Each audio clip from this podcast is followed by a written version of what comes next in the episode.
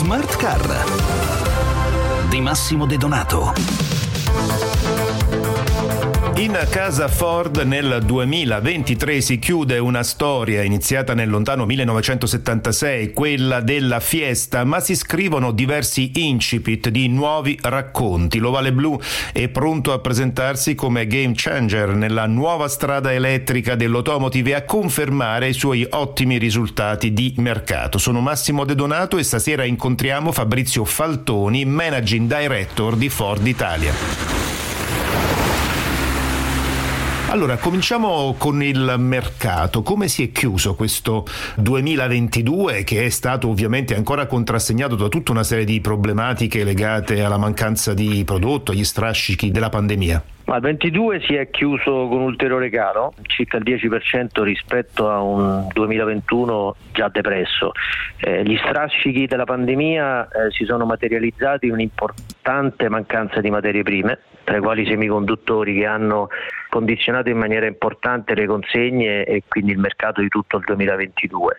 Parlando dei nostri risultati, quindi risultati Ford, sulle vetture eh, il 22 è stato l'anno della conferma dei crossover SUVs. Puma anche nel 2022 in Italia è stato il crossover compatto più acquistato dalle famiglie italiane e parlando di elettrificazione Kuga si è confermata come la vettura plug-in, quindi elettrificata eh, ibrida ma anche caricabile con la spina più venduta in Europa. Citiamo eh, il mercato dei veicoli commerciali dove per l'ottavo anno consecutivo eh, il marchio Ford si è confermato il leader, quindi il marchio più venduto nel mercato dei veicoli commerciali in Europa, con una quota che è arrivata al 15% che è la più alta di sempre. E in Italia abbiamo confermato la nostra import leadership, quindi nel mercato dei veicoli commerciali siamo il marchio più venduto in Italia per l'ottavo anche qui anno consecutivo ah, sul mercato privati e società e abbiamo fatto un risultato record su questo mercato, eh, siamo leader nel mercato con il custom di una tonnellata e anche nel mercato dei pick up con il Ranger. Quindi diciamo un anno che calo. si chiude sicuramente in maniera eh, brillante per Ford nonostante le,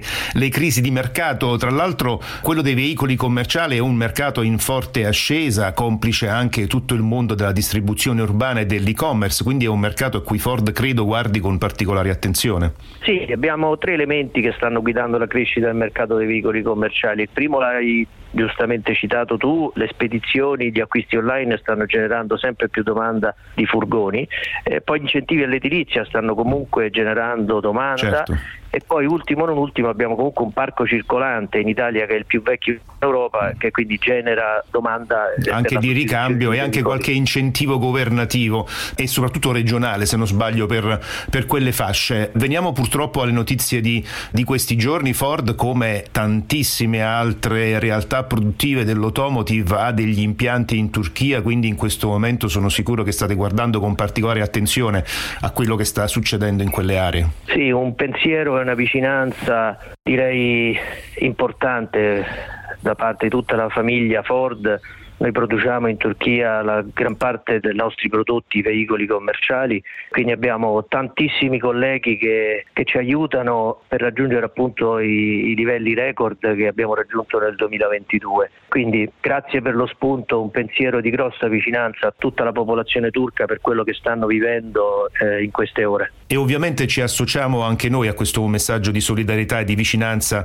di Fabrizio Faltoni. Termina qui questa puntata di Smarcare. Io vi ricordo che l'intervista integrale a Fabrizio Faltoni, managing director di Ford Italia, intervista nella quale parleremo tra l'altro anche dei nuovi modelli Ford che vedremo nei prossimi mesi sulle strade italiane, andrà in onda sabato prossimo all'interno di Strade e Motori. L'approfondimento settimanale di Radio 24 dedicato al mondo dell'auto e della mobilità in onda subito dopo il GR delle 22. Smart Car invece torna come al solito domani alle 20.50 circa. Un saluto e un buon viaggio a tutti da Massimo De Donato.